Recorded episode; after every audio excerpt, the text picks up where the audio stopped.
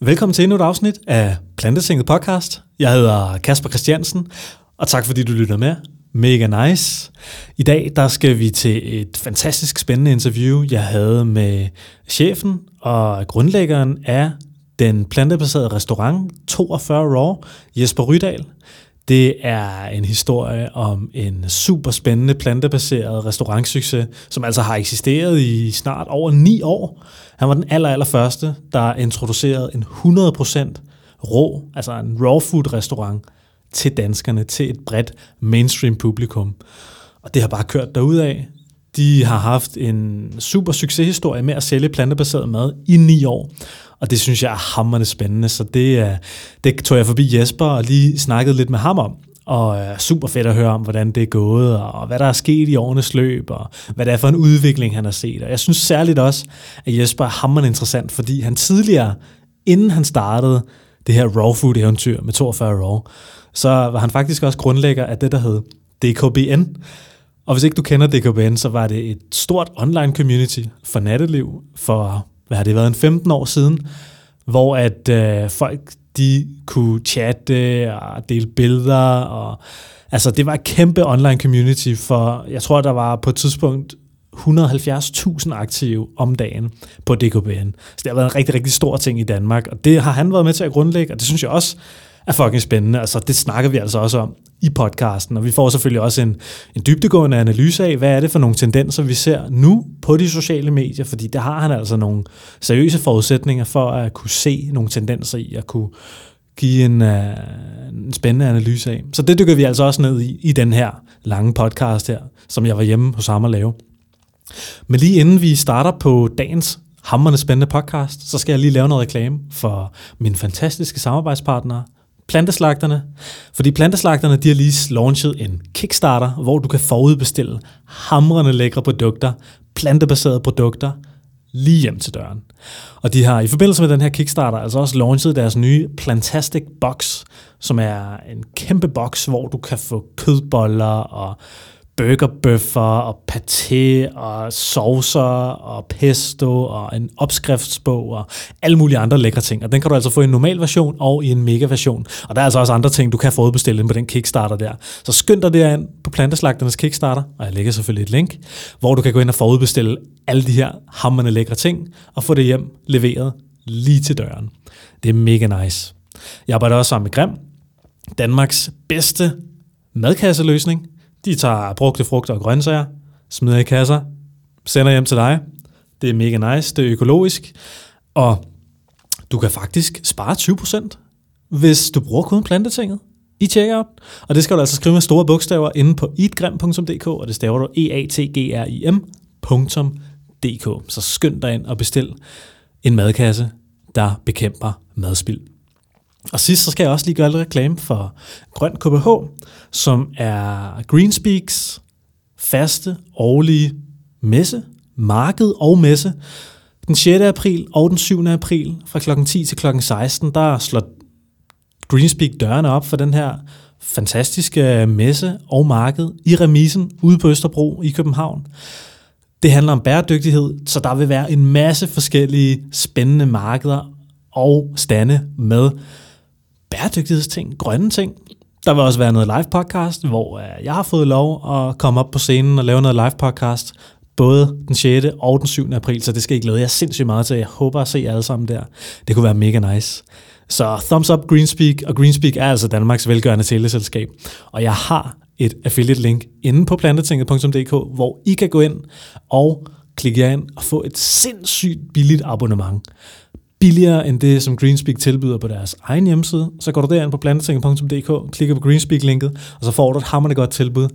Og øh, det er mega nice. Altså, det giver helt overskud til velgørenhed, og det synes jeg bare er så sindssygt tjekket. Og har du lyttet til Plantetinget før? Har du lyttet til den her podcast før? Så kunne jeg godt tænke mig lige at spørge dig om, har podcasten givet dig noget værdi? Hvad, har, du, har du fået noget ud af det? Føler du, du har fået noget ud af det? Føler du, du er, er blevet klogere, eller måske er blevet mere oplyst, og, og føler du, du måske også gerne vil give lidt igen, så har jeg altså også det, der hedder plantetinget.tier.dk. Og hvis du synes, det er mega fedt plantetinget, fordi jeg har altså nogle, noget serverhosting, og jeg har noget hjemmesidedaller, og jeg har noget podcast lydløsning, og jeg har noget udstyr, som altså skal, altså skal finansieres. Så hvis du har lyst til at hjælpe mig og hjælper med at blive ved med at lave den her podcast her søndag efter søndag, så kan du smutte ind på plantetinget.10.dk og lige lægge et vilkårligt beløb. Så kommer du altså også med i den lukkede gruppe Plantetingsråd, hvor der er snigpremiere på podcast-episoder, og det er mega svedigt. Og så kan I også lige følge lidt med i, hvordan podcastens gang går, og hvor jeg flytter hen, og hvad fanden der sker. Så det er også mega nice, og det håber jeg selvfølgelig, at I har lyst til at, at støtte mig derinde, hvis I føler, at podcasten den har givet jer noget værdi. Ikke mere snak. Lad os uh, klippe over til den samtale, jeg havde med Jesper Rydal, chef i 42 år. Velkommen i Plantetinget. Jo, mange tak. Spændende at se dig her. Ja, det var uh, hyggeligt, at uh, du lige kunne sætte uh, tid af. Ja, helt sikkert, mand. Du har jo en super fed restaurantkæde kørende her i Danmark, og jeg glæder mig sindssygt meget til, at vi kan snakke noget mere om her den kommende time. Men jeg tænkte også bare lige først for de lyttere, der måske ikke kender dig så godt. Hvem er, hvem er du? Jamen, øh, jeg er oprindeligt fra, øh, fra Aarhus, hvor jeg er vokset op i en øh, helt almindelig øh, borgerlig familie i løbet af 70'erne og 80'erne, med en øh, far, der var advokat, og en mor, der var hjemmegående. Og efter gymnasiet, så flyttede jeg her til, øh, til øh, København for at, at arbejde lidt som øh, bartender, og for så efterfølgende at ville læse på, på CBS øh, og tage en handelsuddannelse der. Så det var det, jeg gjorde. Øhm, og øh, da jeg så øh, var ved at være færdig med, øh, med Handelshøjskolen, så øh, lavede jeg et øh, internetfirma, der hed DKBN, Danmark by Night, som, øh, som blev rigtig stort. Det var et, et community for natteliv, før at øh, Facebook og Instagram og, og alt det her kom og, og tog over. Og i, i kølvær, eller i, øh, sige, op, som opfølgning på, på det her øh, internetprojekt, øh, da, da Facebook ligesom tog hele det over, der var jeg også selv blevet lidt, øh, lidt mere voksen, og, og ville gerne nogle andre ting end natteliv, og, og havde så fået øje på sådan øh, healthy living og, og plant-based øh, diet, og, og hvad, hvad sådan nogle ting kunne gøre for, for vores helbred, og for planeten, og for, for alt det her med produktion af dyr. Og, øh, og der var vi så fremme i, øh, i omkring år 2009, øh, hvor jeg så øh, øh, fik ideen til at lave et, øh, et 100% plantebaseret øh, spisekoncept. Og det skulle være 100% råt? Ja, det var, øh, det var det, der var, øh, var ideen dengang. Det var, øh, altså det var min første kontakt til det her med at spise plantebaseret. Det var raw food. Det var Aha. første gang, jeg hørte om det. Aha. Og der vi, der vi, ja, det var i, i 2009, hvor at, øh, jeg sige, på det tidspunkt var, var øh, vegansk kost øh, var, øh, var noget subkulturelt. Mm. Øh, jeg kan huske, der lå en kælder inde i, øh, i Pilestræde, der hed Den Grønne, mener, hed Den Grønne Kælder. Ja. Og du ved, der stod folk i, med, med kokken havde rastahår, og, og øh, tjenerne havde batikfarvet øh, t-shirt, og det er super fint, men det er meget, det er subkulturelt. Det var en, en subkultur dengang. Der var bestemt ikke noget i supermarkedet eller spisesteder med et mere konventionelt udtryk eller noget. Så det var ligesom det, jeg kendte til, øh, til vegansk mad dengang, at det var, sådan, øh, det var en bestemt befolkningsgruppe, og man var måske medlem af Greenpeace, og man var andre ting, som man sådan var, man var lidt aktivist, hvis man spiste øh, vegansk. Mm. Man var bestemt ikke bare, hvad man siger, almindelig, eller som folk er flest, eller mainstream, eller hvad man nu ellers kunne bruge af, af udtryk. Øhm, men der, hvor jeg, hvor jeg hørte om uh, raw food, det var ude i et uh, fitnesscenter, der hedder uh, Welcome Fitness og Spa ude i Hellerup, hvor jeg gik til noget sauna og havde gjort det i, i flere år. Og så var der sådan en flyer derinde, øh, som de havde stående i, i mange uger. Det var sådan, de var to måneder i, i forvejen med at, at annoncere, at der kom altså sådan et, et foredrag om raw food. Og det havde jeg aldrig nogensinde hørt om før. Mm. Men jeg synes, det lød super cool, det her raw food. Og så stod der så også, at det var plantebaseret kost, og ikke varmet op, og det kunne gøre en masse gode ting. Og det vagte virkelig min, øh, min nysgerrighed. Øhm, jeg har en lille søster, der bor i Paris, som på det tidspunkt arbejdede for hotelkæden Hyatt, øh, som har hoteller over hele verden. Og hun havde øh, et års tid eller halvandet for inden udviklet et øh, projekt, der hed Healthy Living at Hyatt, hvor hun fik produceret øh, rødbedejuice og grønne juice og med mandelmælk smoothies og så fik vi lavet et helt koncept, hvor hun fik øh, ernæringsrådgiveren fra Real Madrid til at, at sammensætte de her juices og shakes. Og faktisk lykkedes det hende at få, få det her lanceret på 26 Park Hyatt hoteller verden over i Dubai og Tokyo og Moskva og Paris. Og det, det, det projekt havde jeg sådan fuldt lidt på tæt hold, og synes det var sindssygt spændende, at hun havde, havde gjort det. Mm. Men det var kun fra sådan en juice-vinkel. men, men da, da mit øh, internetfirma så sådan øh, var ved at æbbe ud, så, øh, så var det så, at jeg, jeg så den her flyer øh, ude i, i Welcome, og, og tænkte, at det her raw food lød sindssygt spændende. Øhm, jeg havde, jeg havde sådan på et personligt plan fattet lidt interesse for, for kost og sådan, øh, hvad det kunne. Mm. Øh, Hvordan det? Ved, hvad spiste du før? Ja, men jeg spiste, jeg spiste i min studietid der med internetfirmaet og så videre, der spiste jeg øh, pizza, jeg spiste øh, altså pepperoni pizza, jeg spiste McDonald's, jeg spiste også noget thai-mad, hvis vi mad, lavede mad hjemme, mig og min, øh, min CBS-kammerat, jeg, jeg boede sammen med, så havde vi noget, der hed baconret, og det bestod af, at vi stegte to pakker bacon på panden, og så hældte vi øh, flåede tomater på, og så kogte vi noget pasta. Og så smagte det bare helt forrygende, ikke? så rigtig drengemad. Det kostede ja, ja. ingen penge, og man synes bare, at det var, det var bare masser af chili, og så, så var den i mål. Øhm, og så vores møder fortalte os, at det var nok ikke det sundeste i hele verden, så vi begyndte sådan, hver, hver anden gang, der hældte vi fedtet fra, når vi havde ligget og simret der på, øh, på panden i, i 10 minutter.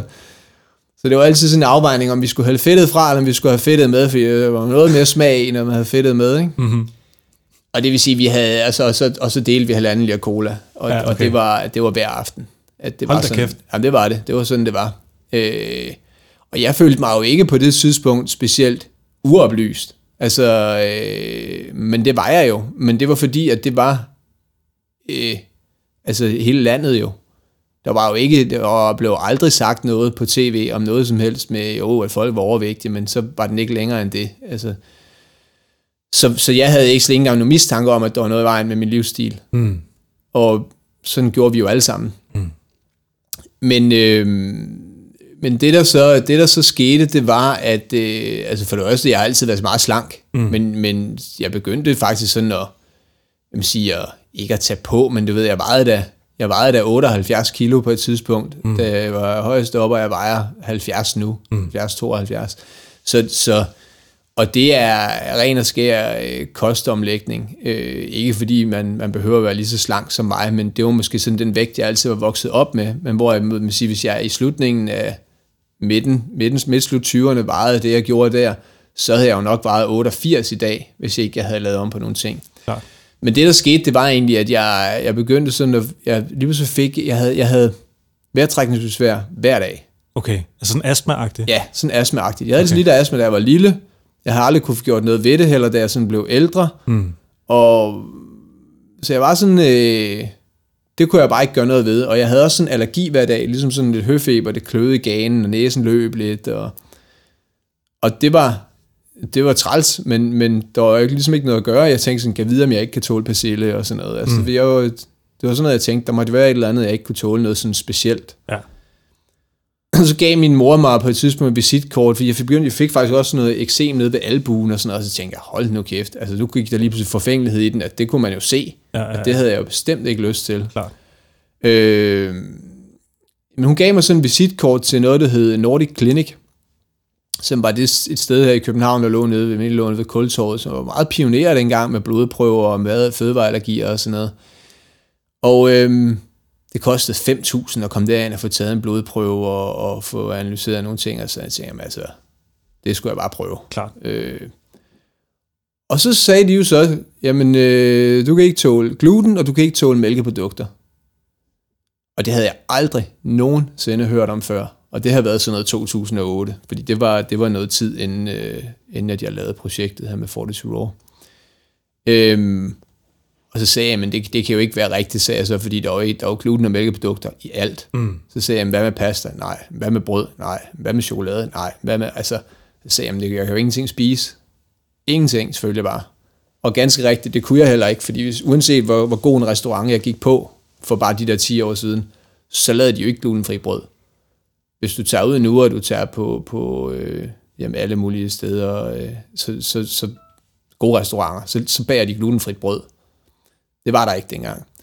Men, øh, men anyway, jeg, jeg tænkte jo, okay, nu har jeg betalt alle de her penge for det, og, og det lød da også, som om de vidste, hvad de talte om, så jeg ville da give det chancen, og det sagde de jo også, jeg skulle prøve nu bare lige i en uge, eller være med at spise de her ting. Og efter 24 timer, så var jeg jo symptomfri. Altså mere skulle der ikke til. Det var jo det var i 24 timer, hvor jeg ikke havde rørt mælkeprodukter og gluten, så kunne jeg jo trække vejret, der var ikke noget, der kløede i ganen, og næsen løb heller ikke. Hold da kæft, mand. Så det var instant. Shit, mand. Og så holdt jeg jo den en, en uge, og så kan jeg huske, at jeg var ude til et andet øh, foredrag ude i Forum, vi var ude at se, og så var jeg simpelthen så sulten. Mm. Og så spiste jeg lige en eller anden bolle, eller sådan noget, som der var derude. Og så sagde det bare, boom, så løb næsen bare kløede i øjnene, og altså, så fik jeg jo bare en, en vild øh, reaktion på det. Shit, mand. Og vejrtrækningsbesvær og sådan. Øhm, og tog en allergipille, og så gik det væk, og så var jeg bare sådan, hold da kæft det er skrabe sager, det her. Jeg havde vendet min krop så meget til det, at jeg ikke rigtig reagerede, reagerede på det hele tiden. Men alligevel var der sat et eller andet buffersystem op, som gjorde, at jeg ikke fik sådan en vild reaktion non-stop, fordi det kan man jo ikke holde til. Klar. Men det, det viste mig jo så, at øh, der var altså noget, der var noget her. Og så tog det mig. Altså, det tog mig jo et helt år fuldstændig at lade være med at spise de ting. Når jeg satte mig ned på en restaurant, var det sindssygt svært at lade være med at tage det der lune brød, der kom ind. Og, mm. Men, og der, var jo, der var jo øh, heller ikke nogen restauranter, hvor man ville kunne få sådan noget mad der. Der var glutenfrit nej, og mælkefrit. det var der ikke, og der var heller ikke sådan i supermarkederne, og der var slet ikke alt det der og malmælk og havremælk, og det var der jo ikke. Hvad spiste du så i den periode der? Jamen så undgik jeg jo alle de ting, så spiste jeg jo... Hold det op, jamen altså det kan jeg jo... Det kan jeg faktisk ikke engang rigtig huske. Altså så det ved jeg ikke, så har jeg spist kylling og grøntsager, og så har jeg spist øh, for eksempel ja, tegmad, men det var også, så, er der, så er der soja i, og der er en masse ting, som jeg fandt ud af hen ad vejen. Der var en masse små faldgrupper, men, men altså, det var faktisk det var jo en af de ting, der, der, der drev mig i en, i en bestemt retning sådan med, med kosten også, at jeg var begyndt at interessere mig for det, og jeg tænkte, oh, hvorfor kan jeg aldrig, jeg kunne aldrig få is, jeg kunne aldrig få dessert, jeg kunne aldrig få chokolade, hvorfor kan jeg ikke bare få en sandwich med glutenfri brød? Der måtte der være et sted i København, der gad at, og bage glutenfri brød, så jeg også kunne få en sandwich. Og mm. det, var sådan, jeg, det var sådan, jeg tænkte om det. Hvorfor skulle der altid være fetaost i salaten? Og hele vejen igennem var det bare, at der skulle altid lige et eller andet i, jeg ikke kunne, jeg ikke kunne tåle. Ikke? Mm. Og hvorfor skulle en milkshake altid være med yoghurt, øh, eller en smoothie altid med yoghurt eller øh, sødmælk i? Ikke? Mm. Øh, og, og det synes jeg jo heller ikke var nødvendigt. Så det var sådan en masse tanker, der, der lå i, i baghovedet, inden at, jeg, øh, inden at jeg så den flyer for det raw food, og som sagt, min søster havde lavet det her, det her projekt for hotelkæden, og, og ligesom ting, der begyndte at tage form, hvor at, at det kunne være fedt, hvis alt sådan noget her grønne juice, det fandtes jo ikke. Det var der, der var Jones juice, og der kunne du så få med æble og ananas og jordbær og sådan noget, men du kunne bestemt ikke få med hverken spinat eller agurk eller rubede eller noget som helst. Det var lige en med, med, med gulerod, ikke? Øhm, så grøn juice fandtes ikke på det tidspunkt. Det var os, der introducerede det, da vi, mm. da vi så lavede øh, den allerførste første forretning der. Men sige, et par, et par år forinden jeg fandt ud af det med det madallergi, der havde jeg læst en artikel i avisen om, øh, om øh, sukkerafhængighed, og at det kunne give voldsomme humørsvingninger, det kunne give food cravings, det kunne give hovedpine. Og da jeg sad og læste den artikel, det var det også så første gang, jeg havde nogensinde havde hørt om det. Mm. Og der tænkte jeg, hold da kæft, skal jeg vide, altså det er, jeg har jo alt det her, tænkte jeg. Det kunne jeg jo se, jeg havde alle symptomerne, sagde det, og, og jeg drak, øh, sige, tre halve liter cola om dagen. jeg drak sådan to-tre halve liter sodavand hver dag. En til frokost, og en om eftermiddagen, og så også en om aftenen derhjemme. Mm. Og så tænkte jeg, øh, så tænkte jeg, hold da kæft, så stod det så, at man kunne tage en kold tyrker, og man ville få sindssyge hovedpine, og man ville bare skrige, kroppen i skrige på sukker, og alt det der stod der forklaret. Efter 14 dage, så ville man være fuldstændig øh, over det der. Så, vi, så vi, fysisk ville man have overvundet de der cravings der efter det sukker, så ville kroppen være nulstillet, og, og så ville den kalibreret på ny til, at nu kunne den bare drikke vand, og så ville den have det fint med det. Mm. Og det prøvede jeg så, og altså, når jeg gik over i kantinen der i frokostpausen, så der havde jeg jo internetfirmaet sammen med, med alle mine ansatte, så gik vi over. Altså, min krop, den skreg jo på, at jeg skulle have en Coca-Cola eller en uh, Sprite, når jeg havde spist det der mad, fordi det var helt sindssygt meget trængt til sukker.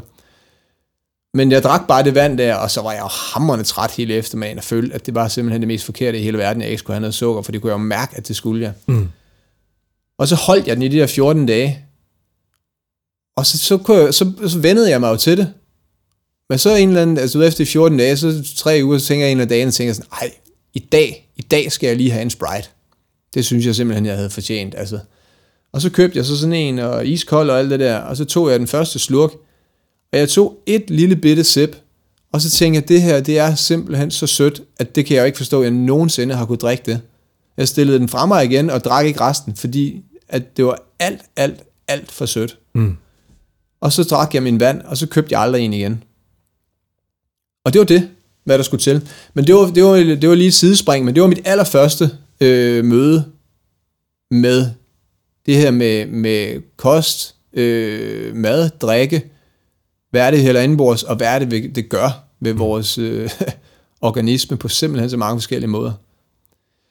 Så, så det var det allerførste, det med sukker, og så kom det her med gluten og mælkeprodukter så et, et, år eller to øh, efterfølgende, og, og, og så var det så, at, at jeg, jeg ligesom havde fået en masse personlig interesse for det her område, for jeg kunne godt se, at det, det gjorde en forskel jo.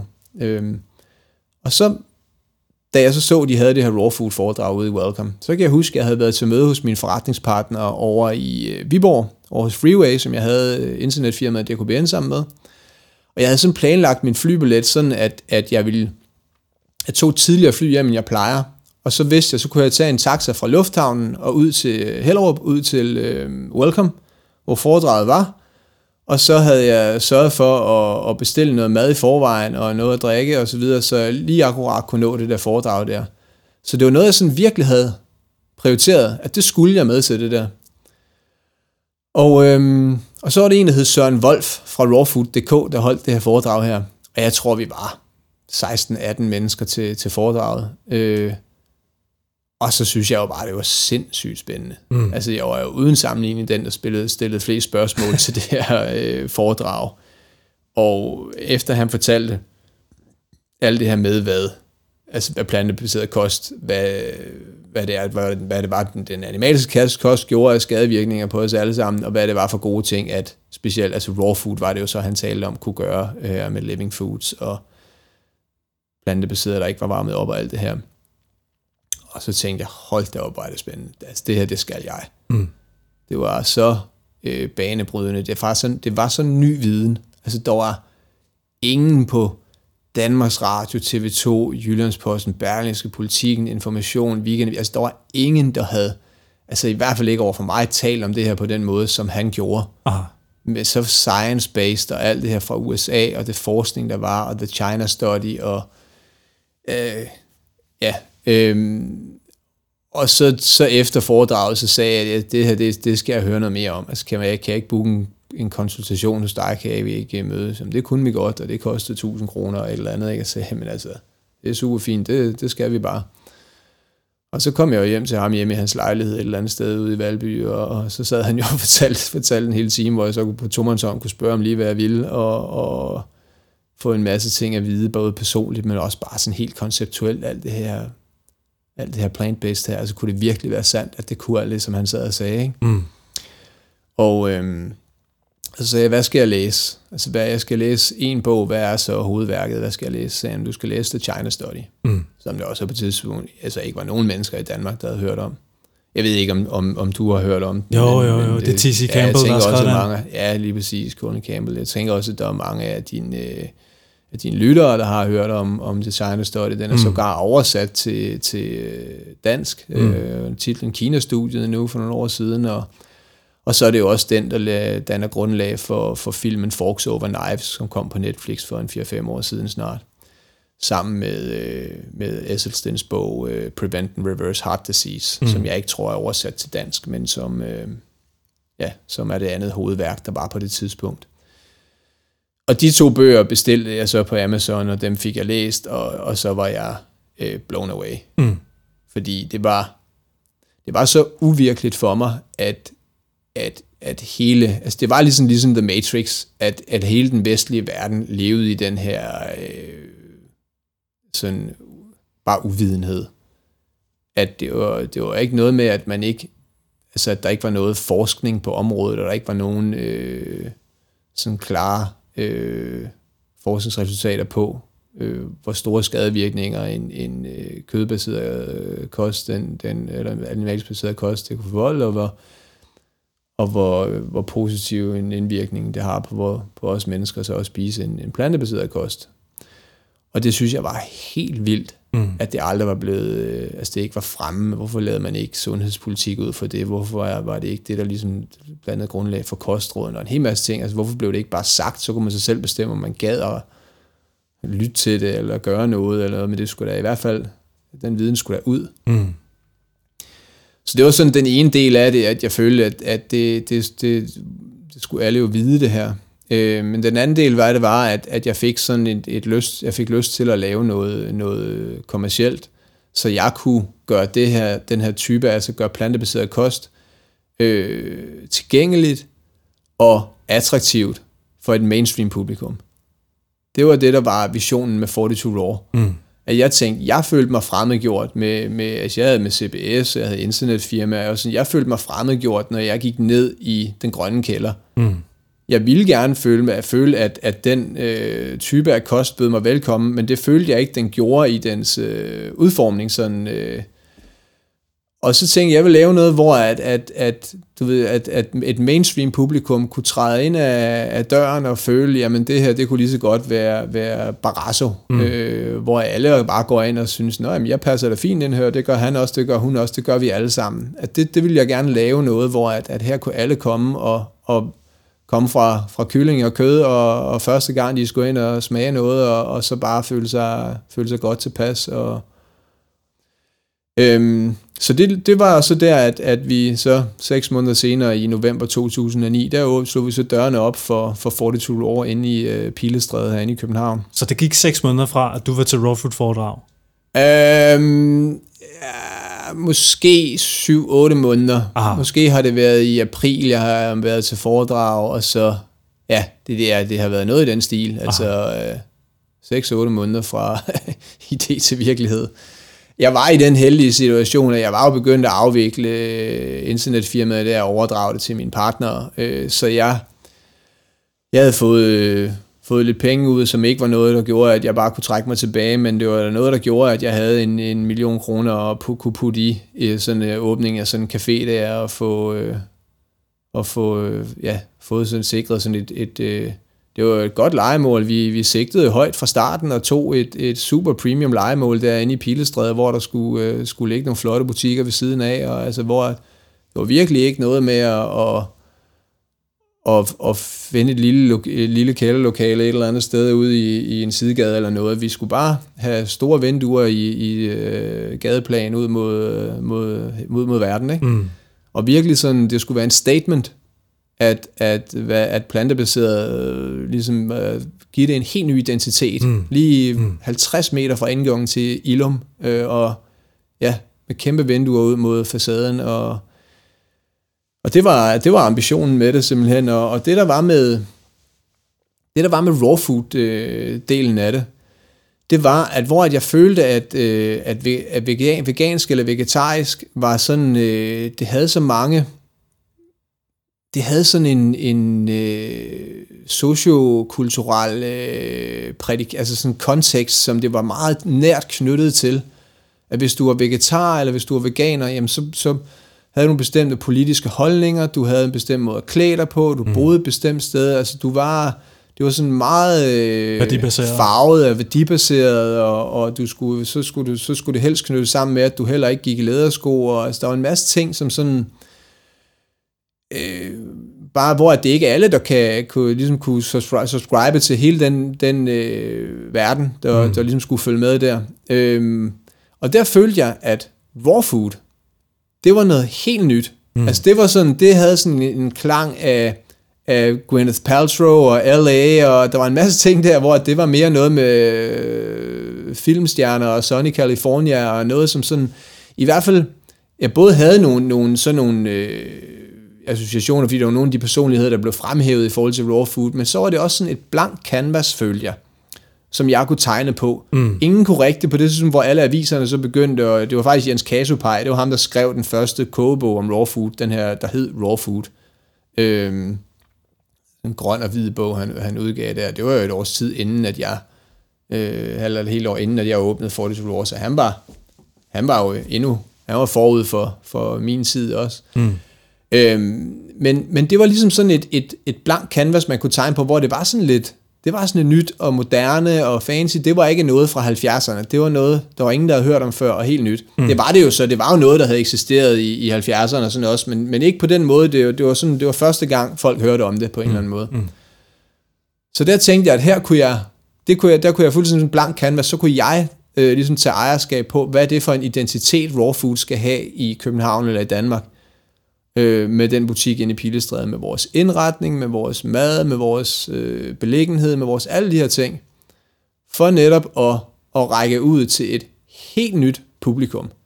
Den brede, altså sådan, nu siger jeg den brede befolkning, det er det jo ikke, når du ligger sådan et sted inde i, inde i City, inde i København. Der er, du, der er det jo en bestemt øh, befolkningsgruppe, der, der har sin gang der, i er jo dagligdagen. Det er jo ikke, det fagner jo ikke øh, hele Danmark, men det var i hvert fald en, en gruppe af mennesker, som var mainstream øh, på en måde, hvor de overhovedet ikke var hverken vegetar eller veganer, eller nogen i familien eller vennerne, eller nogen som helst havde været det. Ikke? Mm.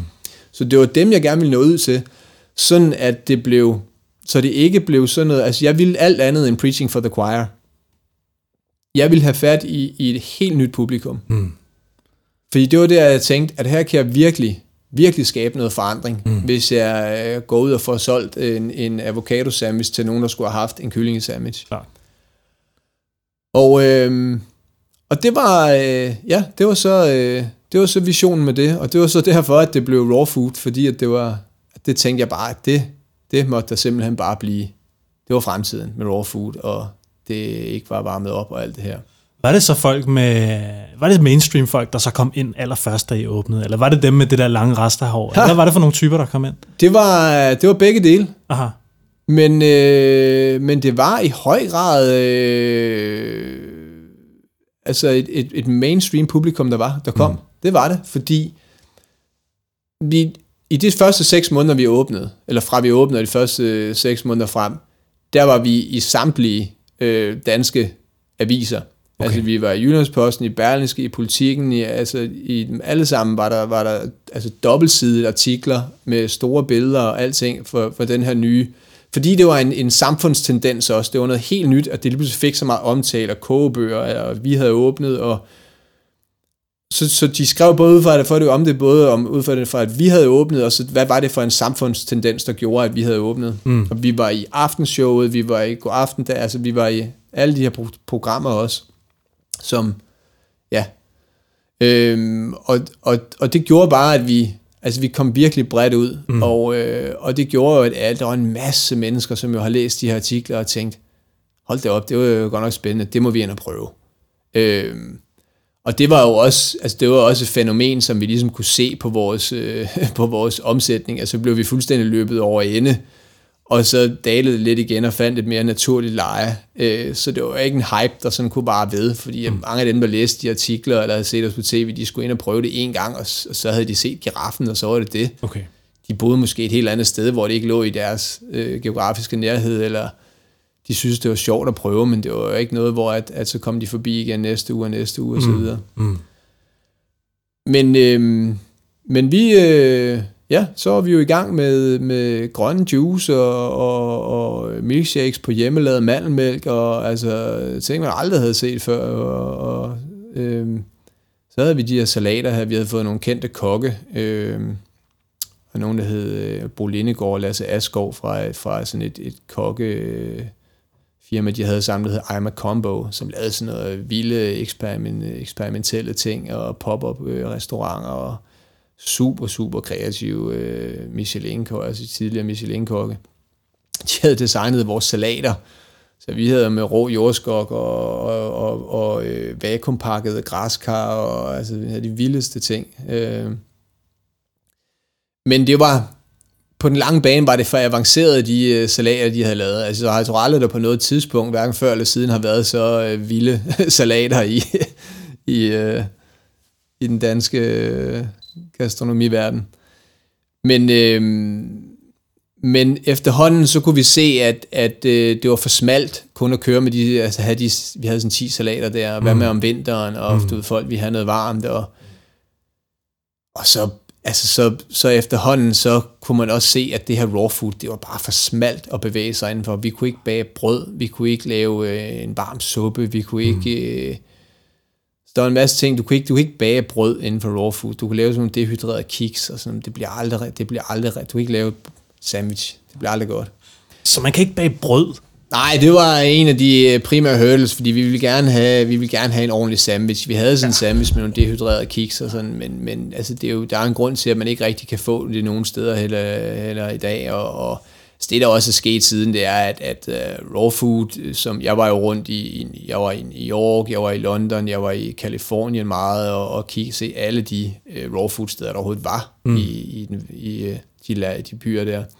Specielt Kalifornien havde jo en hel masse, men det var, det var super, super kulturelt, og, og, og der var en, der hed Giuliano, og det var også dem, der havde lavet alle kogebøgerne, der var det engang med raw food.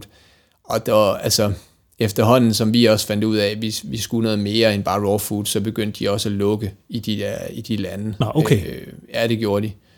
Øh, der var også Matthew Kenny, som var sådan en, en uh, raw food guru, der havde mm. restaurant i Santa Monica, og, ja, og han lavede også en i, han havde sådan en raw food kokkeskole i Santa Monica ja, der. Ja. Øh, hans restaurant der i Santa Monica Mall, der var ikke et øje sindssygt flot, kæmpe stor restaurant. Der kom overhovedet ikke nogen mennesker. Altså, det raw food var bare ikke øh, kommercielt. Det var det bare ikke. Okay. Øhm, så det var, jeg tror sådan noget ude i, på Bali og sådan noget, hvor at, at, at omgivelserne virkelig indbyder til det, og der er der noget, der, der trives i bedste velgående, men det er nogle helt andre præmisser jo. Aha. Så vi, øh, vi begyndte at lave, øh, jamen for det første, vi lavede faktisk nogle raw food ting, sådan nogle mere rigtige retter. Vi lavede raw lasagne, og vi lavede raw øh, tegnudler, og som sådan var, egentlig blev ret populær, og specielt den lasagne, der fik der en, øh, en ret stor following, og, og folk, der virkelig elskede den raw lasagne der. Øhm, det var også tung. Jeg, jeg har spist den et par gange. Jeg synes godt nok, der er godt med kalorier ja, den svend der. Ja, godt med solsikkerner. Ja, ja, ja. Det er rigtigt.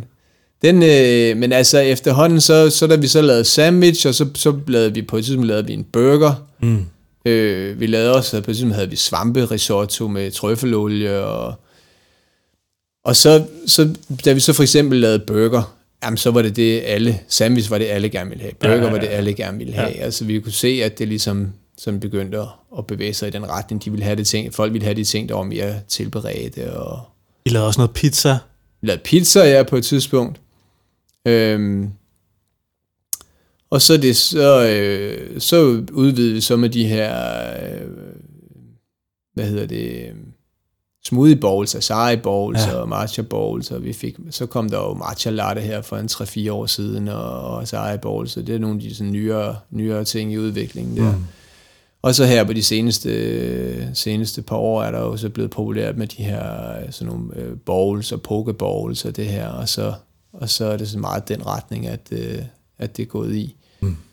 Øhm, men, men der, der var i hvert fald sådan en, en rejse i løbet af, af de ni år her, hvor vi har været i gang nu, hvor at, at den på halvvejen øh, tippede over og blev, at, at, vi, at vi også varmede, at vi bagte og kogte og stegte og alle de her ting for at kunne udvide vores sortiment, for at kunne have varm mad til hele vinterhalvåret, for at bare kunne være noget, noget bredere og, og lave nogle ting, som folk bedre kunne genkende. Ja. Altså, ja. Lasagnen var et super fedt produkt, men lasagnen var altså, var aldrig mainstream, og ville aldrig blive mainstream. Mm. Folk vil ikke have en, altså den, langt de fleste vil ikke have en raw lasagne, de vil have en avocado sandwich. Øh, altså, det, det er for specielt mm. alligevel. Mm.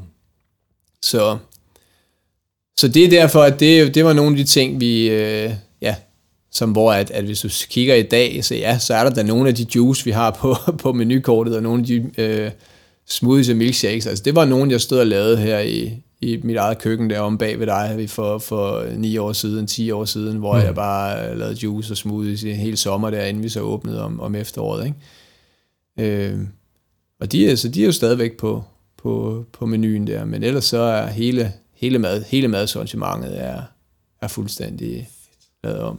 Øh. Undervejs i den her rejse her, de har været i gang længe, i ni år. Ja. Undervejs, så, øh, så kommer der en kvinde ind og smider nogle penge læste jeg i politikken. Jeg sad lige og googlede ja. lidt i går. Og jeres restaurantkoncept, det var Leonardo DiCaprios ekskæreste. Ja, det er også rigtigt. Hvad, hvad var det for noget? Hvad skete det er der rigtigt. Jeg har øh, i løbet af de her år har jeg været ude og skulle rejse lidt penge øh, hen ad vejen en, en 3-4-5 gange. Jeg fik lidt penge til at starte med af min tidligere partner i Freeway, for internetfirmaet der, der gerne ville, ville bakke op om, at jeg var i gang med at lave noget nyt. Og, og så, øh, så kom der faktisk, øh, så var der faktisk en, øh, vi lavede en, øh, en pop-up restaurant over i London øh, en overgang, hvor at vi, øh, vi lavede faktisk også en, en lille bitte pop-up restaurant i Tulum i Mexico med noget, der hedder Design Hotels. Men det varede kun nogle, nogle få uger og var lidt, var lidt en rådbunke, men, men det var da sjovt at være en del af. Men så, så kom der nogen, et meget stort tysk catering, company, øh, uh, catering firma, der Kofler Company, som, øh, som havde lavet øh, catering til World Cup i, øh, i øh, fodbold i Syd, Sydafrika, og skulle lave det til World Cup i fodbold i Brasilien, og kæmpe firma. Øh, Øhm, de skulle så til at lave nogle aktiviteter i London, og havde så fundet en, en location inde i Royal Academy of Arts, inde i en sidegade til Bond Street, inde i Mayfair i London. Og kunne simpelthen ikke blive mere eksklusivt end det. Øh, og der havde de pitchet med, de ville gerne pitche med, øh, med 42 Raw som koncept. Jeg mødtes, jeg boede i New York på det tidspunkt, hvor jeg havde været over at lave en masse øh, research og prøvet at skrive noget forretningsplan og noget. Det var i 2012. Og så, så øh, på vej øh, i januar der 2012, så mødtes jeg med de her folk over i London, øh, inde på en café, der hedder Seconis, der i, i Burlington Gardens, der sådan en sidegade til, til Bond Street, og så fortalte de jo det her projekt, og jeg kunne se det over på den anden side af gaden, og de viste mig øh, sådan 3D-animationer med, med 100 sædepladser udenfor, og parasoller sådan overdækket, og glasvægge hele vejen rundt, og altså fedeste location var i London. Altså, der var ikke nogen udendørs seating derude, så det var jo Altså AAA prime location, lige i hjertet af de mest eksklusive områder i hele verden, med 100 sædepladser med sådan en 42 år, og så ville caféen så ligge inde i bygningen der. Og det var jo helt vildt. Altså sådan en chance kunne man jo under ingen omstændigheder lade, lade gå fra sig, og så stort der professionelle firma, så det skulle vi 100% sikkert. Så jeg skyndte mig at flytte til London og fra New York der, og så skulle vi bare lave det sammen med dem på sådan en licensing agreement. Og hvis vi så spoler seks måneder frem, ja, så var caféen åbnet, men de havde måske brugt 700.000 kroner på at bygge den. Og så byggede de det mest ramponerede, færdigfærdige, jeg ved ikke hvad, ind i den der café. Og alt det der, de havde vist i de der 3D-tegninger, som må have kostet en formue at lave, med alt det, der skulle være ude foran, det blev jo, altså det, kom, det blev jo aldrig nogensinde til noget. Jeg ved ikke, om de nogensinde selv har troet på, at det ville blive til noget, men, men det kunne vi jo også se på det tidspunkt, hvor det hele var åbnet, at det ville jo aldrig nogensinde komme til at ske. Aha. Øhm, men vi havde ligesom vi, vi havde da fået åbnet et over, øh, og, og, øh, og så var det så, at, at, at der kom en, øh, en dame ind over, fra, over i London og så den her lille forretning der, der lå inde bagved. Og øhm, det var en dame, der hed Jackie, det var sådan en, øh, sådan en Chelsea housewife, med en forfærdelig øh, velhavende øh, investment banker mand. Utrolig sød dame, og i virkeligheden også utrolig sød øh, mand, hun havde. Øhm, og hun synes bare, at altså hun levede sådan her selv, og synes at plant-based og alt det her, vi, vi lavede, det var det mest rigtige i hele verden. Mm. Og, øhm, og det ville hun gerne, øh, spurgte om vi manglede investorer, og så sagde jamen det gjorde vi egentlig, og der havde vi sådan lidt kig på at skulle åbne ud i Waterfront Shopping i Hellerup her hjemme, og, og kunne godt bruge lidt, øh, lidt kapital til det. Så hun var faktisk den første, der, der investerede i, i 42 Raw, sådan af helt eksterne investorer. Og, øhm, og så var det så, at, at øh, Tony Garn, som er, var på det tidspunkt var Leonardo DiCaprio's ekskæreste, at hun et halvt års tid senere, øhm, øh, øh, en af mine forretningspartnere, øh, Michael, havde, havde, som havde været med til at, at starte 42 år helt fra, fra, fra, fra starten der. Øh, han havde mødt hende over i New York, og, og hun var model derovre. Jeg kan ikke huske, hvor han kendte hende fra, men han er sådan lidt i, i modverdenen, så, så han havde fortalt om, at vi havde det her 42 år, og det var hun bare helt vild med. Mm. Øh, så kom hun til København sammen med sin mor, og, og så vores butik derinde i Pilestræde, og jeg var ude og vise dem ude i Waterfront Shopping, at jamen, her skulle altså også ligge noget, men der var overhovedet ikke åbnet noget endnu. og det var ikke, fordi vi havde nogen imponerende bundlinje inden fra, fra den forretning i Pilestræder, men altså, jeg fik i hvert fald solgt dem, solgt dem visionen, og, og så investerede hun i, i 42 Raw og købte en øh, lille procentdel af det. Og så havde vi jo sådan de penge, vi skulle bruge til at, at komme godt i gang med, med den forretning derude. Og så senere, så var det så, at vi, øh, nu var det jo bare med at få åbnet nogle butikker, og så kiggede vi efter nye legemål, og, og så skulle Frederiksberg Centeret udvide, ude i, de skulle bygge en hel etage mere. Og så tænkte vi, at det måtte være det helt rigtige for os. Det var Danmarks øh, var det mest besøgte, eller andet mest besøgte shoppingcenter, så vi skulle da bare op og have et ordentlig placering deroppe. Og, og, øhm, og der kom, øh, kom Jackie der fra London så på banen igen, og, og øh, kom med den kapital, vi skulle bruge til at åbne den forretning derude. Øhm, det var jo 100 kvadratmeter og 170 kvadratmeter sidefaciliteter øh, ude i Atrium. Det var sådan 270 kvadratmeter i alt, vi skulle møblere og, og alting. Så, så det, det skulle vi lige have lidt, øh, lidt investering til.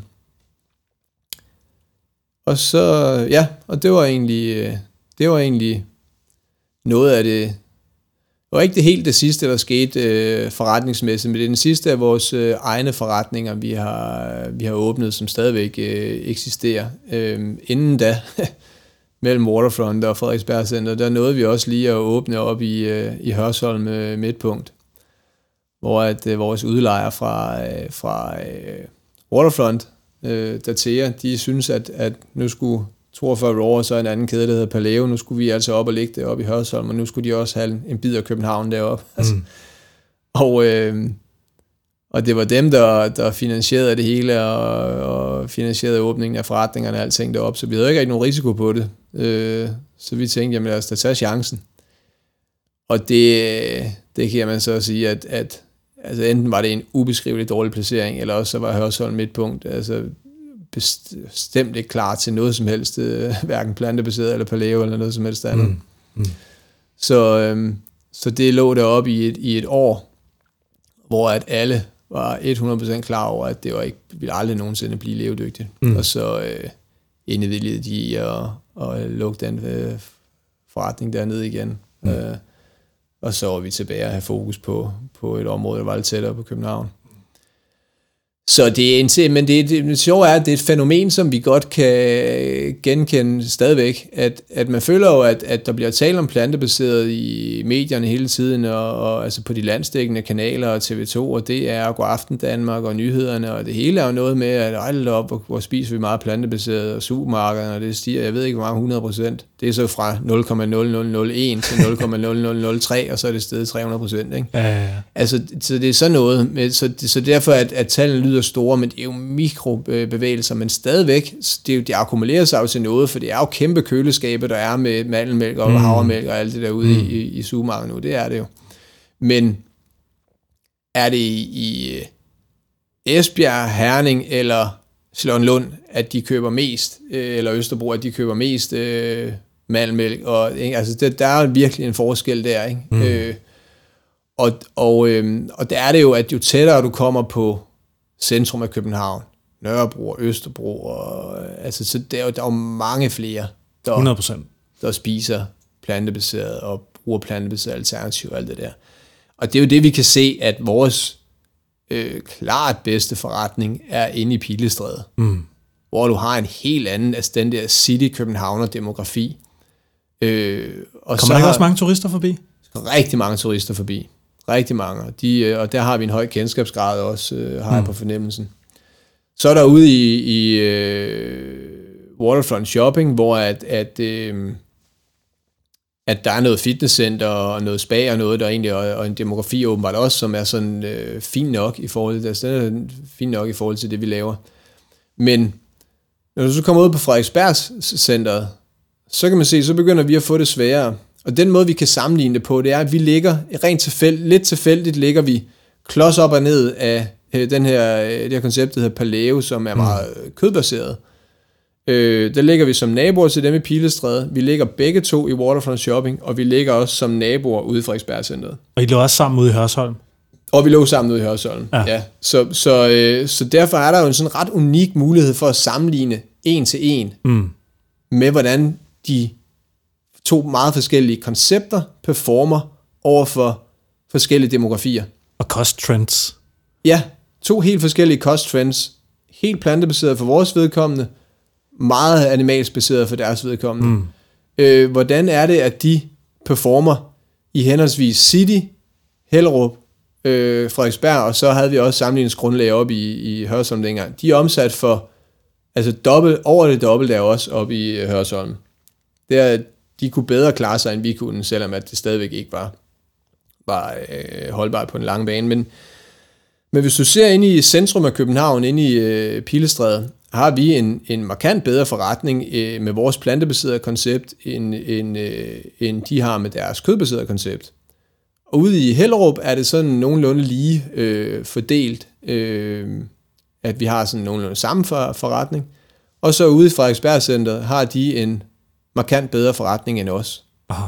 Fordi at, at det brede publikum, der er derude, de vil have kylling, de vil have egg wraps, de vil have pulled pork, de vil have burger med rigtig oksekød, de, altså, Mm. de vil have kød. Protein. Ja, de vil have animalsk protein.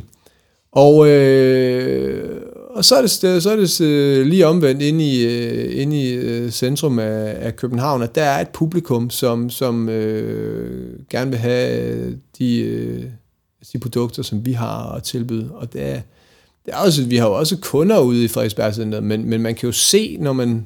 Altså det er bare sjovt at se den sammenligning, hvordan at det, at det vender fuldstændig, hvor, hvor plantebaseret de vil spise, eller hvor animalsk baseret de vil spise, alt efter. For koncepterne er de samme. Mm. Det er jo fuldstændig den samme Fortis Raw, fuldstændig samme paleo, der ligger i Pilestræde, som så også ligger ude i Frederiksberg. Det er kun publikum, der er, der er anderledes. Ikke? Det er meget interessant. Ja. Så man kan ikke, du vil aldrig nogensinde kunne spare på, hvad er det bedste koncept? 42 Raw eller paleo, hvis det er, hvem, det, det er så du nødt til at sige, jamen, øh, på hvilken lokation, Mm. Mm. for at kunne give svaret.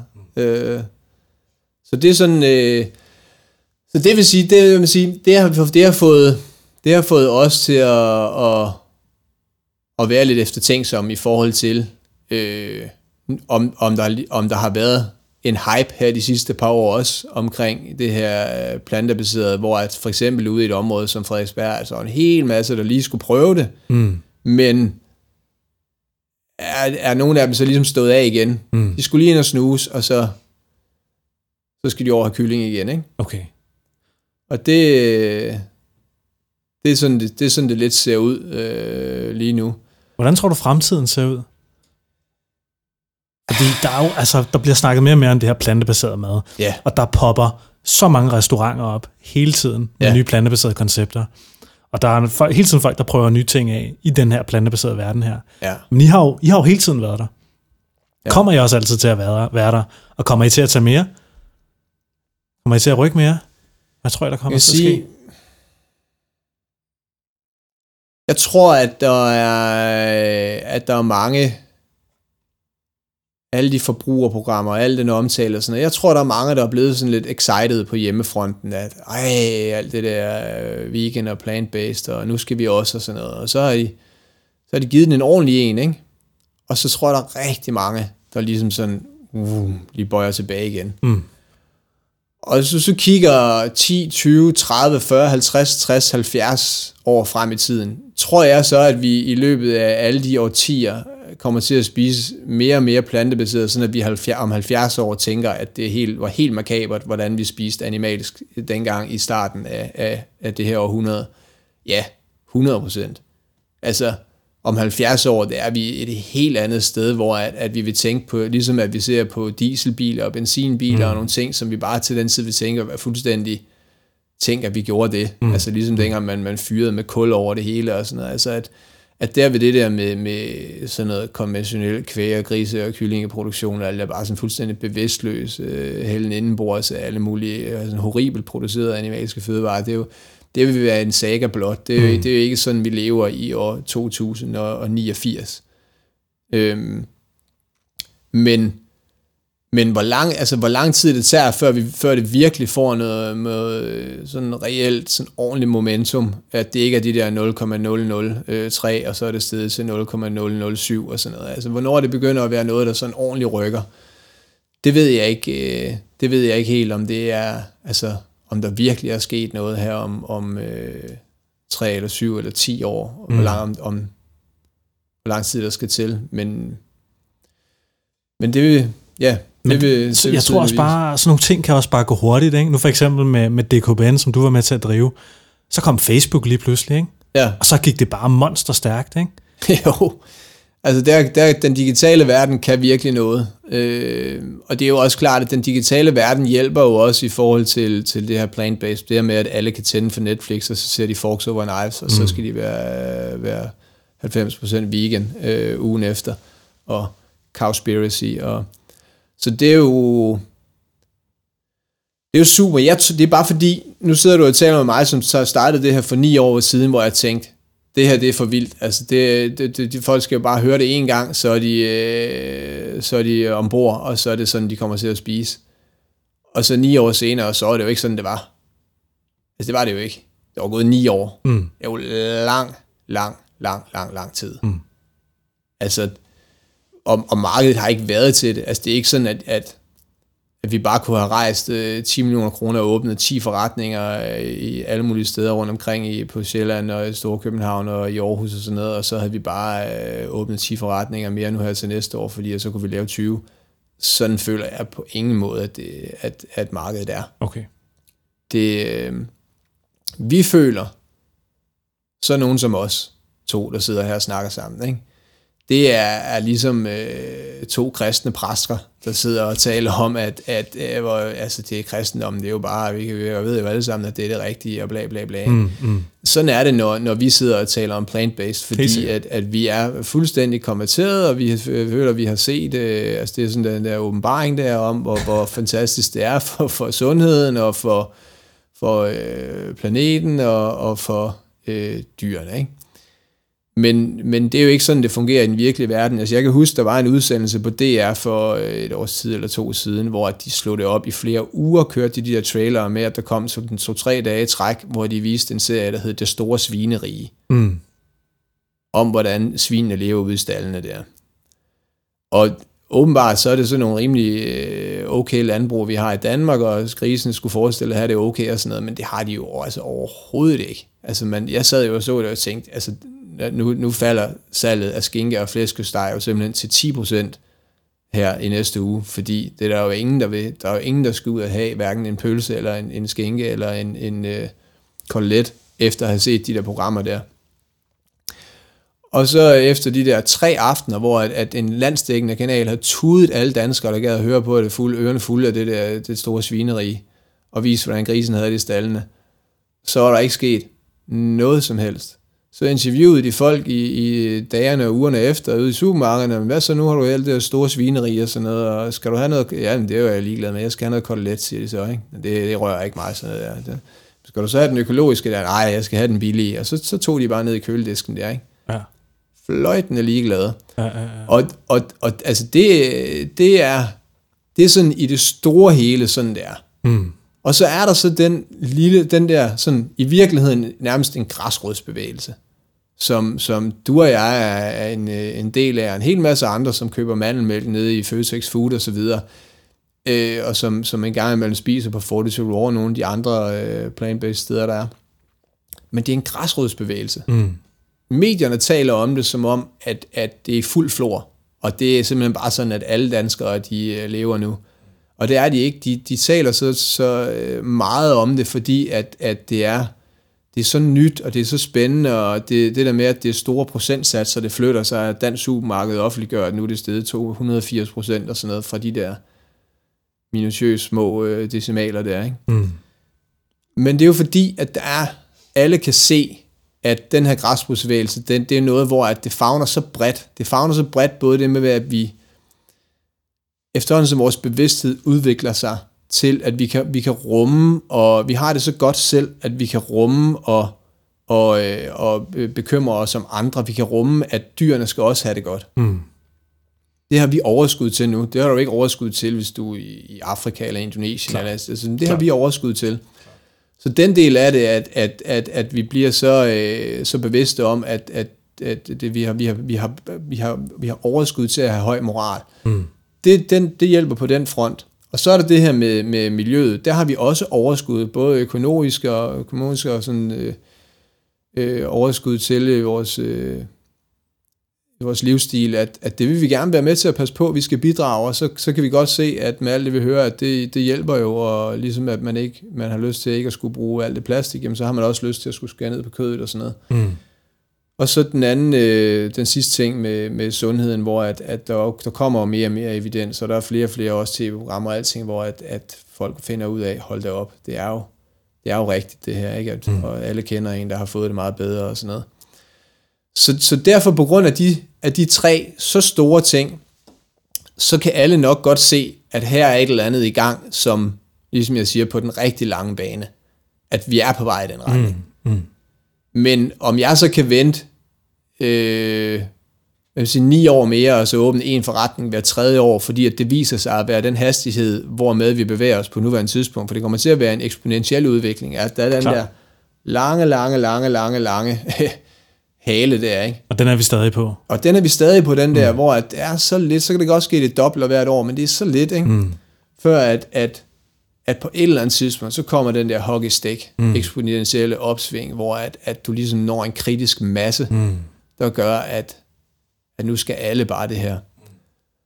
Og, øhm, og der kan jeg ikke rigtig, det er der jo ikke rigtig nogen, der sådan helt kan vide, hvor vi er henne på, øh, på, den, øh, på den der eksponentielt voksende, voksende kurve, men, men der kommer til at ske kæmpe store ting. Altså man kan jo se sådan et firma sådan naturligt, hvordan de øh, lancerer øh, produkter, der mm. virkelig når bredt ud den her, den her sorte pakke med kokossmør, og altså de har en masse på alt deres... Øh, malmælk og sådan noget. De har lige, jeg så lige, det var i, i da Danmark spillede VM-landskamp øh, i håndbold i finalen.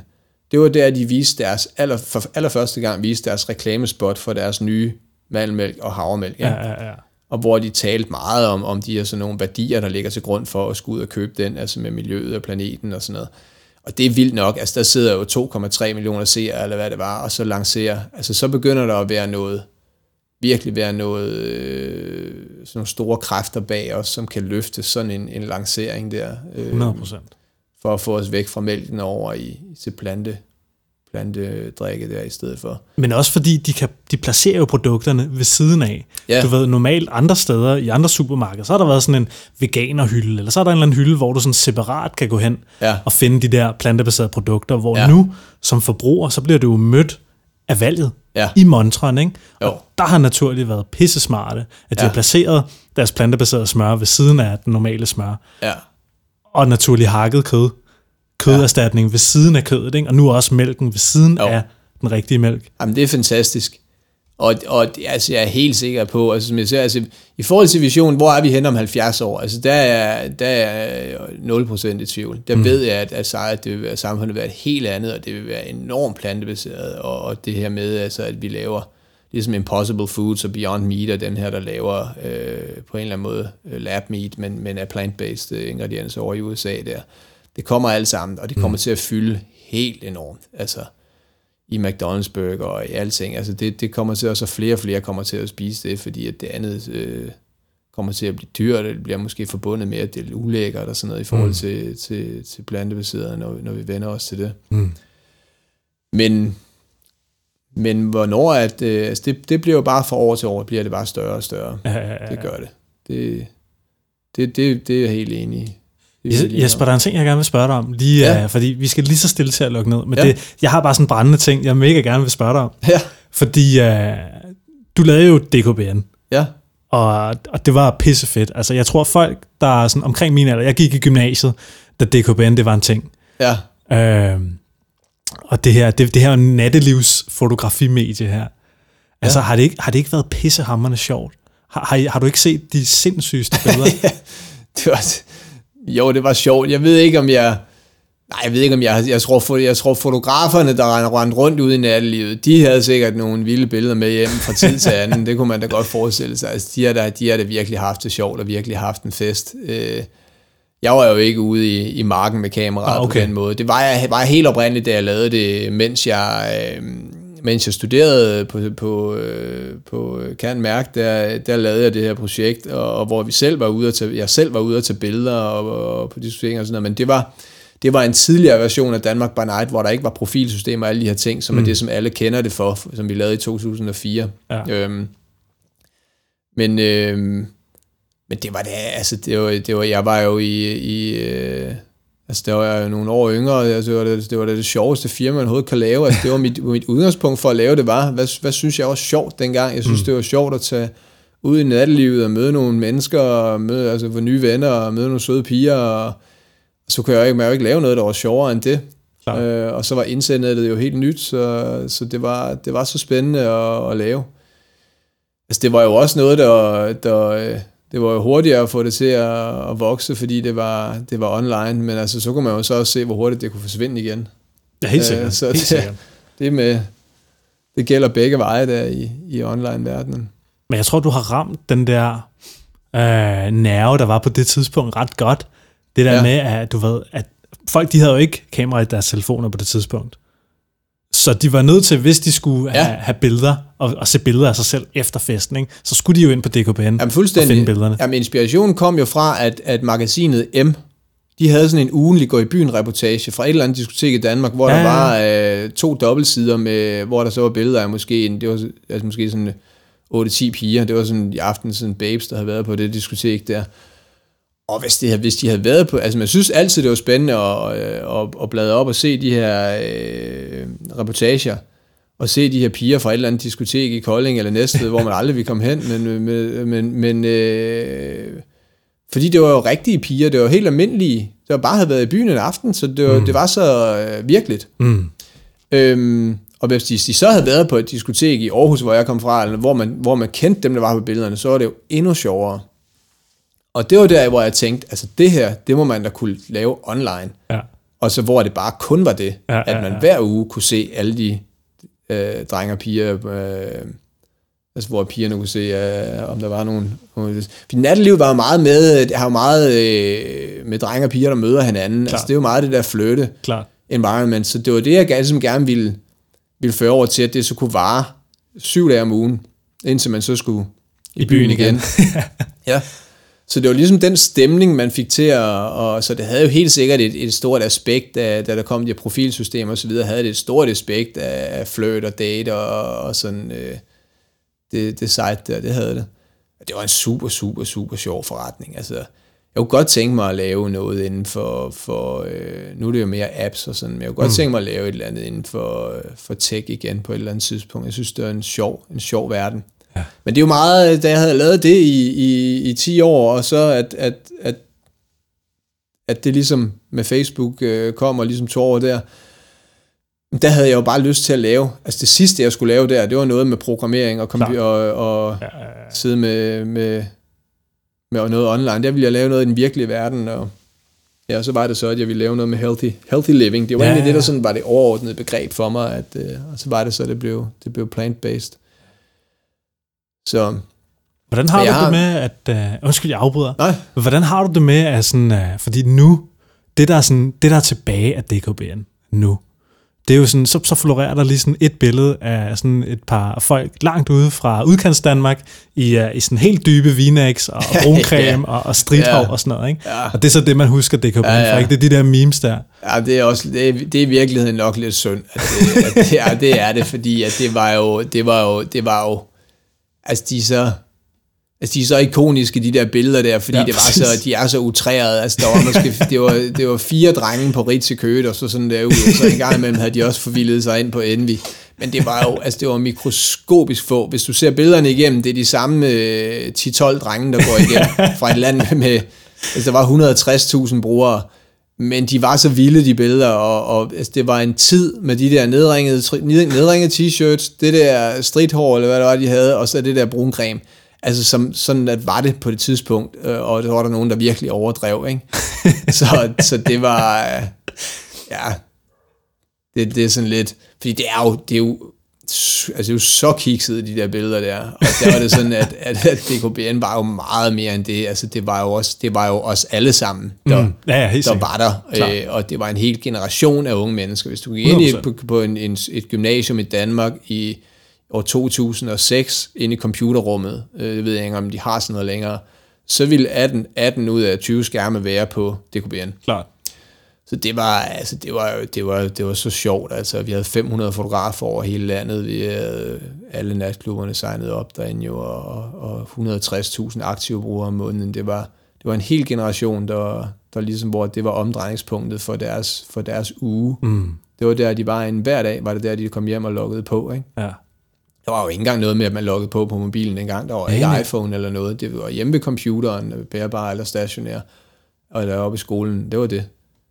Så, så det var det er til sjovt, at det var, jeg tænker, at, at 2004 til 2008, så lang tid er jo ikke siden, men det var en helt anden tid. Fuldstændig. Det var før smartphone, det var før Facebook, det var før Instagram. Ja. Men der var mange, der, altså vi jo, MySpace, også ind på samme, jeg ved ikke, om de eksisterer endnu, men ellers så, i forhold til, hvad de var engang, så er de jo ind på samme, øh, nærmest samme sted, som, mm. som, øh, som DKBN også gjorde. Ja, Arto, som også kørte sideløbende Arto, med som jeres. også kørte sideløbende, øh, MSN Messenger, og hvad der ikke mm. er lokale sites rundt omkring, i, i, hvad der må have været rundt omkring i verden, i Tyskland og alle mulige andre, i Italien, som man slet ikke kender, som er blevet lagt ned, og, og bare, det var bare the end of it, da Facebook så kom og, og fik som markant en, en dominans. Mm. Sjovt er jo så at se, at, øh, at øh, det heldigste køb, eller så dygtigste køb Facebook nogensinde har gjort, det var da de købte Instagram for en milliard dollars, lige inden de skulle gå på børsen for 100 milliarder dollars, fordi altså, havde de ikke gjort det og siddet på den i dag, så havde de godt nok været sårbare, fordi øh, jeg kender ikke nogen, der, der bruger øh, Facebook længere. Jeg kender nogen, der bruger Facebook Messenger, og jeg er ret sikker på, at, at der er et stort publikum i 40'erne og 50'erne og ude i det, det brede land, sådan, som sidder inde på Facebook. Men hvis du tager københavnere i, i, og nord for København og så videre i, og i 20'erne og, og 30'erne, altså de unge der i, i teenageårene og, og, og starten 20'erne, der er ingen af dem, der bruger Facebook. Mm. Så det er, det er sådan på mange måder en saga blot. Det, det forsvinder. Så er det så Instagram nu. Så er det så spørgsmål om, hvad, om, om 10 år er det så stadigvæk Instagram og i lige så stort omfang, eller er der så noget endnu nyere. Mm. Men Facebook, de har, de har mistet den, øh, den unge generation. Ja, okay. De er, så, de er så store, at de nok, øh, at de nok holder, holder ved stadigvæk, og der er også en, der er også en stor del af, af befolkningen, og de har hørt lige det, de, de nævnte noget om det her den anden dag i nyhederne med, med Facebook, der, der havde tabt nogen, men, men der var mange, der slet ikke er opmærksomme på, at, at Facebook er ved at forsvinde på den måde, men, men det er det. Okay. Hvad tænker du så om Snapchat? Altså, jeg vil sige, jeg var, jeg, hvis jeg var ham, øh, han, jeg var ikke Even Spiegel, han hed der, der fik det, lige fik det smidt på børsen der på det tidspunkt, han gjorde. Det ville jeg godt nok være, være glad for, at, øh, at jeg havde fået det solgt på det tidspunkt. Ja, okay. øhm, det er, et svært, øh, det er en svær kanal, sådan, øh, også annoncemæssigt, når du skal have, når du skal ligesom til at monetize det. det øh, der er Instagram meget mere oplagt. Og de tog jo, Instagram tog jo meget af Snapchats funktionalitet. Mm. De lavede jo også hele den chat, og du kan, du kan snappe billeder frem og tilbage, og egentlig alt den samme funktionalitet som på Snapchat, men som et, med en meget større, øh, hvis du har mange flere, du, du ligesom er connected på, på Instagram, men så bliver det også det, om man, om man gider at vedligeholde to platforme. Jeg har, altså, mit indtryk er, at Snapchat er de helt unge. Altså, det er Ja. fra, fra 10 til 16, 18, 19 år. Altså fra 20 op efter, så begynder det at være så som så med, med Snapchat, og i hvert fald sådan 25 år op efter, så begynder den jo at, at dø helt, der er der ikke nogen, der bruger det. Så kan man så sige, jamen er det så den nye generation, kommer de så til at tage det med sig videre frem? Er det, er det så bare fordi, at, at det er det, alle kommer til at, de kommer til at holde fast i Snapchat, men det, det tror jeg ikke rigtigt. Mm. Du kan så meget mere, også fordi det er sådan, det er sådan lidt lummert Snapchat alligevel. Og det er sådan lidt, hvis du er 13, 14, 15 år gammel, så synes du, det er sjovt mm. at lægge en hel masse ligegyldigt op. Alt muligt sådan øh, dumme ting og sådan noget, og, og, du synes, det er sjovt at se, at vennerne laver alle mulige skøre ting, og falder på cyklen, og, og hopper op og, og slår til et vejskilt og sådan noget. Det, og det er meget sådan, det er meget sådan Snapchat er, at det, det er alt muligt ligegyldigt, alt muligt, hvor det er så low quality og så ligegyldigt, at, at der ikke er nogen, der vil gide at se det normalt. Mm. Men så synes man, det er sjovt bare at lægge alt muligt op, fordi det er sådan en meget lille lukket skare, du så har udvalgt, der kan se det. Det er kun sådan dine rigtige venner og bekendte, og sådan, det er ikke mm. noget med mor og far, der kigger med eller noget. Hvor at, at det vokser du fra, og der er Instagram så mere, at der der kan du, øh, altså der lægger du noget op, som, som, som du kan godt lægge dagligdags ting op, men det er noget, som, som der, er ligesom, du er ude og opleve et eller andet, eller du er på ferie, eller du er ude og spise et sted. Eller. Mm. Altså igen, hvad så om nogle, om nogle, om nogle år? Øh, når jeg sender min Instagram, det er godt nok tit, at der er nogen, der er ude at spise på en eller anden restaurant, eller selv har lavet noget mad, ikke? Øh, eller, eller i fitnesscenteret. Mm. På et eller andet tidspunkt, ligesom at folk gjorde grin med det her med, med øh, nu gør man jo grin med det der med i starten med Facebook, med de her status-updates, jeg er lige ved at lave mad og sådan noget, ikke? at her er det lidt det samme, at de der stories, folk lægger op på Instagram. Stories var jo det, der virkelig sådan gav Instagram nyt liv, da de Helt lavede sikkert. stories jo. Øh, men, men hvis du tænker på, hvad det er for nogle stories, du ser, hvis du så spoler et år frem, og så ser du de samme stories stadigvæk, og så spoler et år frem, og så er det fuldstændig de samme stories stadigvæk. På et eller andet tidspunkt bliver du træt af at, at se, øh, at folk er i fitnesscenteret, og måske lidt mere spændende, når de er på ferie og sådan noget, men jeg er lidt spændt på, hvordan det kommer til at udvikle sig, det der, hvor, hvor længe man gider at blive med, og hvornår er det bare sådan, ah, nu er det ikke sjovt længere, ikke? Altså, nu Mm. har vi set den der ja, smoothie ja. bowl, du har lavet derhjemme, og, og altså, Ja, ja, ja. jeg kan da mærke på mig selv, at jeg, at jeg begynder sådan lidt, ej, nu kan jeg sgu ikke lægge, jeg sgu ikke lægge billedet op af den her uh, go-tur i parken længere, eller af den her uh, et eller andet. Mm. Fordi jeg tænker sådan, jeg, altså sidst jeg var på den restaurant, tog jeg også et billede af, Ja, ja, af interiøret eller sådan noget, og, og lave på min story, og gider jeg nu gøre det igen her for sjette gang, ikke? Så, ja. Fedt. Jesper, vi skal lige så til til at binde sløjf på ja, dagens podcast. Ja, Du sidder ikke og brænder ind med et eller andet, du lige tænker, du vil uh, kaste ud til vores lyttere. Jo, jeg synes, at øh, jeg, vil, øh, jeg vil gerne slå et slag for årstidernes øh, måltidskasser. Øh, og specielt den, øh, de har i lang tid haft en vegansk kasse. Den har jeg fået i halvandet år. Nu har de simpelthen lavet en glutenfri vegansk kasse, øh, hvor der er mad til fire dage, når man, øh, når man får den. Mm. Og øh, det, er, det er noget, der virkelig har gjort mig glad for at lave mad, og for at lave plantebaseret mad. For jeg har ikke, altså på trods af, at jeg har lavet 42 år, så har jeg ikke selv de store kulinariske evner. Jeg kan godt finde på et koncept, og hvad er det, vi skal have, og sådan noget, men jeg er, Mm. ikke, jeg er ikke selv den, der står og tryller i køkkenet. Nej, nej. Men de der kasser der, hvor man sådan, så sætter jeg tid af, og, og du ved, sætter en time af om aftenen til at, at stå om, og sidst på eftermiddagen, når det er, at stå og snitte de grøntsager, og følge de der opskrifter, og, og så lave sådan nye, nye retter hver dag. Også oven i købet, altså, jeg tænker, at de har en kasse nu årsiderne, der, de havde jo svært ved overhovedet at få det til at løbe rundt i starten, da de, det var i 1999 eller, eller andet, de gik i gang. Nu har de jo en million forretning. Mm. Men tænker vi noget derhen, hvor at den mest efterspurgte kasse, de nogensinde har haft, eller en af de mest efterspurgte kasser nogle gange, nogensinde i de her forslags, øh, folk kan efterspørge muligt, det er den, den glutenfri veganske kasse. Det var satans. Og det synes jeg er sjovt. Jeg læste der for nylig, at, at i sidste uge, at 6% af den danske befolkning, 6% de får måltidskasser. Hold da kæft. Det synes jeg er fuldstændig vanvittigt. Nå, at, øh, jamen, jeg synes også, jeg havde hørt om, at altså, jeg synes sådan efterhånden, jeg kendte flere og flere, men, men 6 procent, Ja. så ja, det synes jeg er helt vildt. Og, øhm, og det synes jeg, det synes jeg er lækkert, for lige pludselig så, netop hvis man er sådan ny i forhold til det her med, åh, hvis jeg skal til at spise plantebaseret, jamen altså, jeg kan kun stege kylling og koge pasta og sådan noget, hvordan skal jeg, øh, nu skal jeg jo koge broccoli, og så får jeg bare det at spise, det er jo ikke særlig spændende. Mm. Så hvordan kommer jeg i gang? Og der vil jeg sige, at den der veganske kasse, eller veganske og glutenfri kasse for årstiderne, det, det synes jeg bare er super. Altså, så den, øh, den kan jeg varmt anbefale. Det har givet mig sådan rigtig øh, hyggeligt, øh, sådan meget groundende. Du får i hele råvarer. Den der kasse, den kommer mandag, man åbner, og så er der bare alt er økologisk, og så er det bare hele råvarer. Fedt. Så den der, hvor man sådan står der om aftenen med, med aftenshowet, eller hvad man har kørende i baggrunden, og bare står sådan og, og snitter og hakker, og, og altså det, er så, det er så basic, det er så, det er så simple, og det er sådan, så du er bare fuldstændig, altså du er jo i en uge, hvor du bare står og laver noget meget manuelt og meget simpelt. Mm. Og det, øh, det synes jeg er ret, øh, det tror jeg er ret sundt at gøre. Øhm, og så har det været et, øh, et rigtig, øh, rigtig fint socialt, øh, sådan social øh, generator for mig, fordi at øh, nu jeg, jeg har ikke nogen kæreste, jeg bor sammen med eller noget, så, så jeg, jeg skal ligesom lave sociale ting, og, øhm, og der er det bare super hyggeligt, hvis man ved, man alligevel har nogle opskrifter til de næste par dage liggende, hvor der er til to personer hver gang, så er det jo super hyggeligt at invitere nogen til lige at komme og spise Ja, helt sikkert.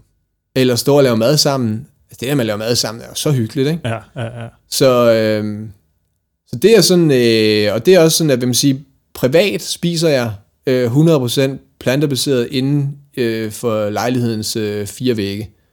Øh, køleskabet er altid plantebaseret. Der var en uge, hvor jeg prøvede at købe en anden kasse for årstiderne, hvor der skulle være sådan en low carb kasse med noget kylling og noget fisk og noget i.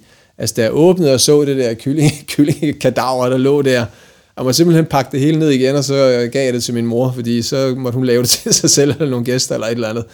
Det var sgu ikke mig. Nej. Jeg kan godt, øh, jeg kan godt øh, spise, øh, når jeg er ude på restauranter, og så kan jeg godt spise øh, kylling og kød og and og hvad det måtte være. Fordi jeg vil gerne have den, øh, den fleksibilitet, der er i, at, at, jeg kan, at jeg kan være social med, med hele min omgangskreds, øh, og jeg kan have få variation i, i steder, jeg, jeg kommer hen, og ting, steder, jeg kommer ud og oplever.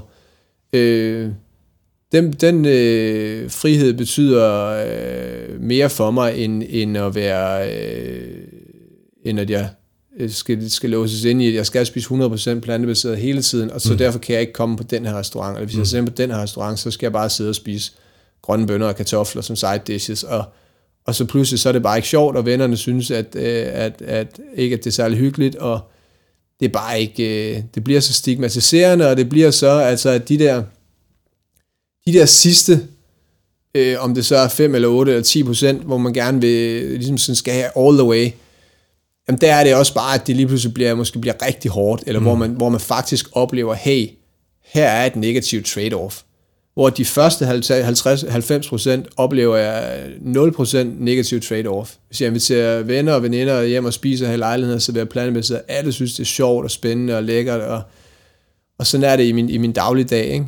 Men, men de her sidste øh, 5%, hvor jeg tager ud og, og er ude nogle steder og sådan noget, jamen så, så går jeg bare med with the flow, og, og hvis nogen gange tager en, en, en, en ret med tofu inde på workshop i stedet for, fordi at det er det, jeg har lyst til, og det er muligt, at det smager lige så lækkert som alt det andet, og så gør jeg det. Men, men er steder, hvor at, at de eneste options, der sådan er, hvor at jeg får en god øh, spiseoplevelse ud af det, jamen det er så med laks eller et eller andet, jamen så er det, så er det der, så er jeg på der den aften, eller hvis jeg til bryllup, og så serverer de whatever, jamen ja, ja. så ned med det. De har ja. lavet det hele alligevel, altså de har lavet det hele alligevel, og så er det sådan, der.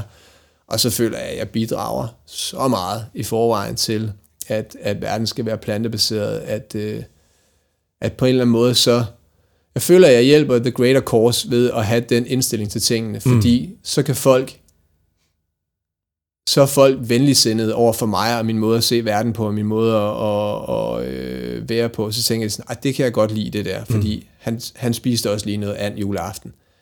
Og hvis det så er det, der ligesom skal til for, at de, at, at de synes, synes godt om, om min vision for verden, så er det da meget bedre at se, om man så om de så kan blive inspireret til også selv at spise 90% plantebaseret, i stedet for at man selv spiser 100% plantebaseret, og så tænker de, hold kæft, en, øh, en fanatiker, det der har jeg da slet ikke lyst til, og så spiser de bare 100% øh, animalsk baseret. Mm. Så er det da bedre, at, at, at man kunne inspirere dem til at være ligesom mig, og så kunne vi alle sammen spise 90% plantebaseret. Mm. Ikke? Mm. Stærk pointe. Ja. Lad os uh, lige så stille lukke med den. Ja. uh, hvis man har følt sig sindssygt inspireret af det, du fortalte i den her podcast, Jesper, og gerne vil vide mere eller se mere, hvor kan man så se mere af både 42 Raw og dig online?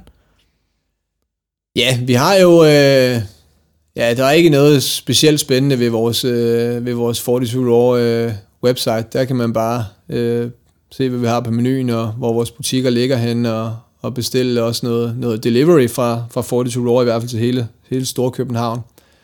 Så det kan man jo på, på 42raw.com. Så har vi faktisk også vores egen 42 Raw app, så man kan både til iPhone og Android downloade en 42 Raw app, hvor man kan bestille 42 Raw mad både til afhentning og til levering.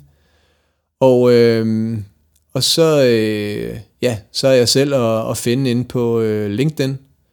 Øh, det er nok det, det sjoveste og mest spændende sted at, at connecte med, øh, med mig. Og øh, ja, det er jo bare Jesper Rydal, og så ved jeg ikke, om man skal knytte en 42 Raw til, så burde jeg da så burde jeg dukke op. Men der er heller ikke så mange, der hedder Jesper Rydal, så, så jeg tror, jeg er til at finde. Helt sikkert. Ja. Jesper Rydal, tusind tak, fordi du vil være med i Plantetinget. Ja. Det var skide hammer fedt, skide spændende. Ja, jamen øh, selv tak. Det var, det var spændende at være med. Fedt, mand. Og hvis du uh, lytter til den her podcast her og tænker, det var pisse fedt, jeg blev en del klogere på sund plantebaseret kost og på at drive en spændende restaurant, så kan du altså give den her podcast et like på Facebook. Du kan også tage ind og følge os på Instagram. Du kan også bare fortælle dine venner om det og lige sige, hey, jeg lyttede til øh, Plantetinget med Jesper Rydal. Det var sgu da en fed episode. Fortæl dine venner om det. Og du kan selvfølgelig også altid give os en anmeldelse inde på iTunes. Giv nogle stjerner. Vi elsker at få stjerner derinde, fordi så kommer vi op i ranks, og så kan vi lægge op i toppen af iTunes rankings, og så er der flere folk, der ser os, så er der flere folk, der lytter til det, så det er bare win-win. Udover det, så håber jeg, at du får en dejlig dag. Kan du have det godt. Hej hej.